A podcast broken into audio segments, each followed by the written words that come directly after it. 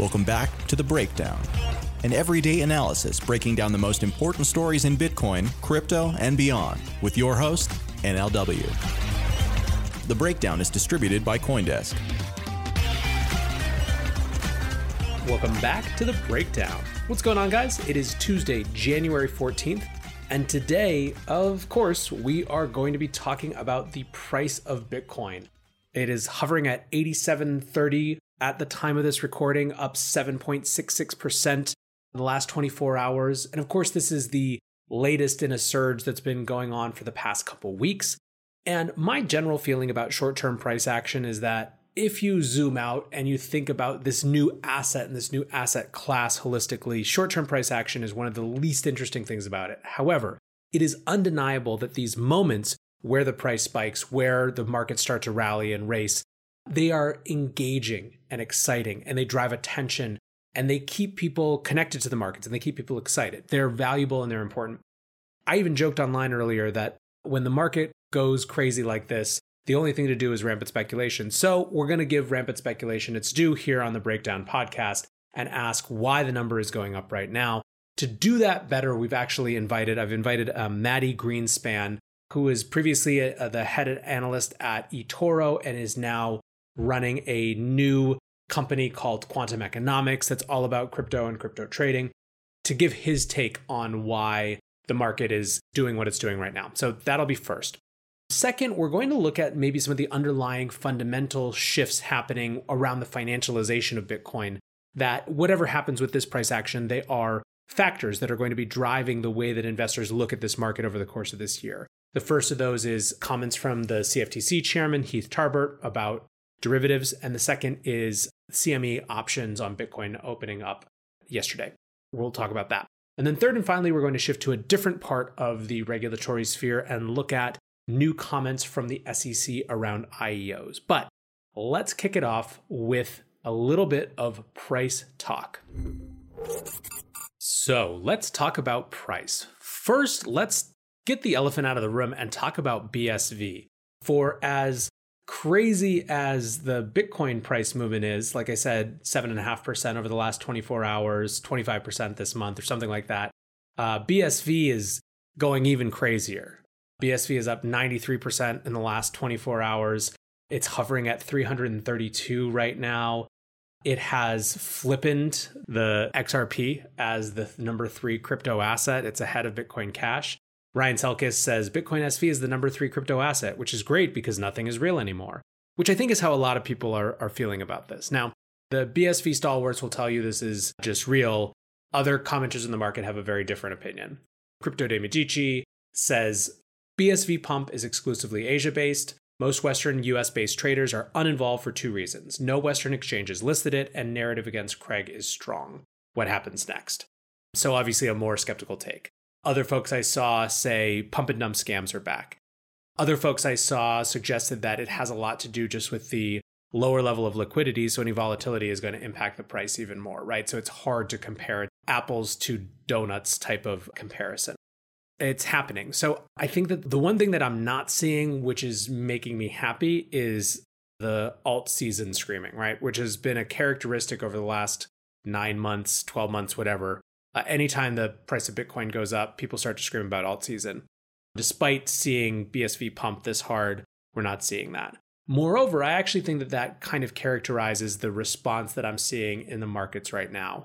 When I asked people why they think Bitcoin is going up, I did get some answers. And we'll hear some rational kind of thoughts that have to do with both fundamentals and the macro markets and technicals from Mati Greenspan. But more or less, most people's reaction is shrug, don't know, gonna enjoy it, not gonna put too much stock in it. And in some ways, if this radical 100% 24 hour pump of BSV to me suggests a lack of maturation in the markets, right? It's the type of thing that shouldn't be able to happen in a mature market, that sort of crazy swing. On the other hand, the response that I'm seeing of folks to the Bitcoin movement is a sign of a maturation in this market. People are not putting too much stock in it, which feels correct to me. So let's actually get into what some folks who spend a little bit more of their time on price and markets think about this. As I mentioned, Mati Greenspan, former head analyst for eToro, now running his own shop called Quantum Economics, which does a bunch of interesting things. He has a daily newsletter, he puts out educational content. I asked him to explain just why he thinks the price of Bitcoin is surging right now. Hey, Nathaniel. So, this is Mati Greenspan from Quantum Economics to answer your question why is Bitcoin rising right now? In the short term, this movement seems to have been triggered by the geopolitical risk in Iran, and specifically the excitement that Bitcoin can now be seen somewhat as a safe haven against political tensions in the world is quite exciting for many. Since then, however, the move has been carried mostly on a technical basis. We've just crossed some critical resistance lines. We were able to hold above 7,800 and then above 8,000, and uh, this is very encouraging. The next resistance that we have is the 200 day moving average, which sits slightly above $9,000 per coin at the moment. If we're able to cross that on strong volumes, you know, obviously the movement can carry on for quite a bit. The encouraging thing that we're seeing this rally is that it is happening on strong volumes. Messari Crypto is tracking about $1 billion per day lately on the top 10 crypto exchanges. As well, the sentiment is pretty good. The TIE shows Twitter sentiment at recent highs. The fear and greed crypto index is as high as it's been since August. So sentiment and volumes are looking pretty healthy. The one thing that does concern me, however, and I mentioned it in today's QE newsletter, was simply that the blockchain volumes are not there. Blockchain volumes remain subdued around 800 and 900 million dollars per day, where we have seen much bigger volumes. And usually these type of rallies, these speculative rallies, even the ones that are based on technicals, are accompanied by bigger volumes on the blockchain. So we'll see where this goes and uh, hoping for the best. So the TLDR on that, in my estimation, is one, deepening of the narrative around Bitcoin as a safe haven asset in the context of how it's performed relative to gold and crude over the last couple weeks in the context of the Iran situation. And two, a whole slew of technical fundamentals that are carrying and picking up, basically providing tailwinds to that narrative. So, where I actually want to shift to next in, in the breakdown is looking at a couple indicators on the fundamental side about the markets surrounding Bitcoin and how they are growing and evolving and developing. Yesterday saw the launch of options on Bitcoin futures from the CME, the Chicago Mercantile Exchange. And the tale of the tape is actually pretty decent for a first day. There were 55 contracts traded, each contract worth 5 BTC, so a total of 275 Bitcoin worth about 2.3 million. Now, this may not seem very much. However, when Bakkt launched their Bitcoin options on December 9th, they also saw very little action the first day, right? This is not the type of product where you're going to see people necessarily race race in. And importantly, those Bakkt options have continued to grow. And CME's launch day trading volume was actually double the average daily volume that Bakkt has seen since then. So it's a pretty strong start.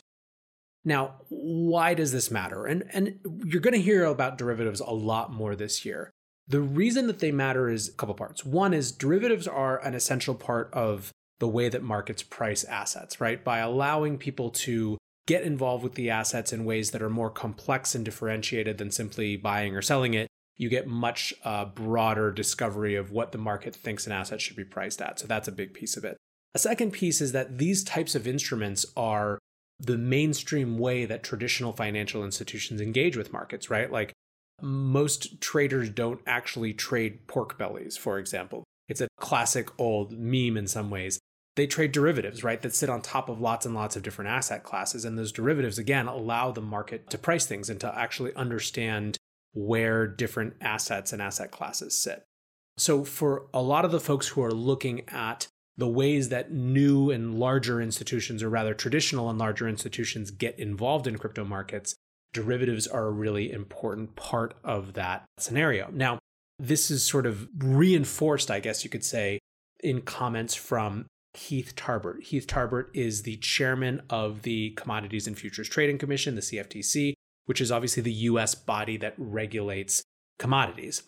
He was interviewed by Cheddar yesterday, and he said that effectively derivatives, particularly regulated derivatives and legitimate derivative offerings, will legitimize crypto, which was his word. So he says by allowing cryptocurrencies to come into the world of the CFTC, it's helping to legitimate digital assets and adds liquidity to these markets. This is, I think, one of the mega trends of this year that isn't just about narratives, but are about fundamental changes in the market structure. Last year, a lot of people thought or said was going to be the year of big institutions coming in, and it wasn't exactly. It was still infrastructure building for big institutions because they move incredibly slowly. The fact that we're already seeing more of these products come to market in early January of this year, we're seeing policy discussion at the highest levels about them, you're seeing more and more of these big financial actors wade their toe in vis a vis these new products. It's likely that 2020 actually is much more of a year of institutional engagement with crypto and with Bitcoin in particular than 2019 was. Now, the extent to which this is a good, healthy thing for the markets is still, I think, a hot topic with very differing answers. There are plenty of folks who warn about what happens when financial actors co opt or start to just flood into a market, whether they're trying to co opt it or not. And it's particularly interesting in the context of the value proposition of Bitcoin around a, a, limited and fixed supply. That's one of the things that people bring up is a worry, a concern that certain types of derivative products effectively amount to an inflation of the actual supply of Bitcoin because people can bet on it, can get involved with it without any actual exposure to the underlying. But most people, I think, are relatively bullish or at least willing to wait and see. So, again, it's interesting to see just how much action there is already so early in the year. And speaking of action, I want to actually close today by looking over at a late breaking, just posted sentiment from the SEC. It's what they call their investor alerts and bulletins on initial exchange offerings. IEOs. What an interesting phenomenon. I actually said last year, towards the end of the year, that I thought IEOs ended up being one of the biggest nothing burgers of the year. And what I meant by that is that IEOs, when they first started to peek into our consciousness, which was the early part of last year. It was definitely Q1 last year. I remember after folks came back from Token 49, Arjun Balaji, who's now at Pantera Capital, wrote a bunch about this. Larry Cermak from the block wrote about just the amount of conversation that was about IEOs and people copying Binance Launchpad.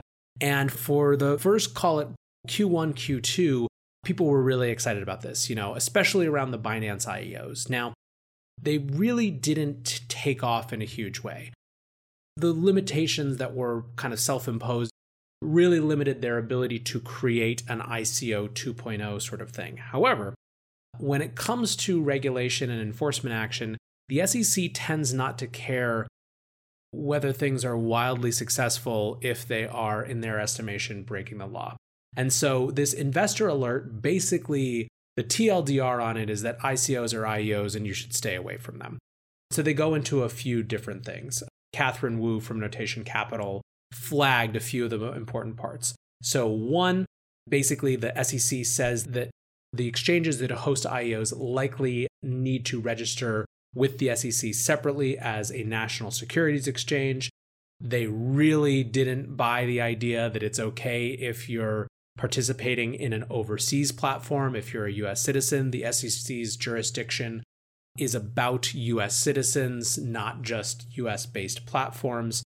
Another quote from them any offering purporting to avoid the federal securities law because it is occurring on an overseas trading platform but otherwise allows persons from the United States to invest is a red flag. There's also issues around uh, broker dealer. So, further, the online trading platform involved in an IEO may also be acting as a broker or dealer that is required to register with the SEC and become a member of a self regulatory organization, typically FINRA. And then here's the real hammer of it there is no such thing as an SEC approved IEO.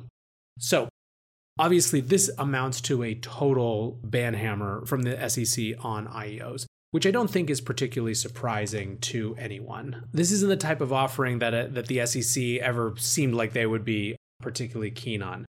Now, the question in some ways, or one of the questions, is how this impacts exchanges more broadly. Nic Carter wrote about in his 2020 outlook how he thinks that in 2020, these offshore exchanges become pariahs. So he says, the last few months, former altcoin casinos in chief Binance and Poloniex have kicked US traders off their platforms, although Binance did launch a neutered version for US traders. Bitfinex has been geofenced for a while now. On the heels of a lawsuit, BitMEX may well become more strict about US traders. The honeymoon looks to be ending as exchanges servicing US customers try to avoid the scrutiny of the dreaded quartet the SEC, CFTC, FinCEN, and NYAG. It is tough going out there. And he talks about how it's not just the US, it's also in the UK and in Europe. The confluence of events will see crypto exchanges come under pressure in Europe. Together with the SEC's ever more austere attitude, by the end of 2020, the two largest global markets for capital may well effectively ban the long tail of crypto assets. While crypto is a global market, capital is unevenly distributed.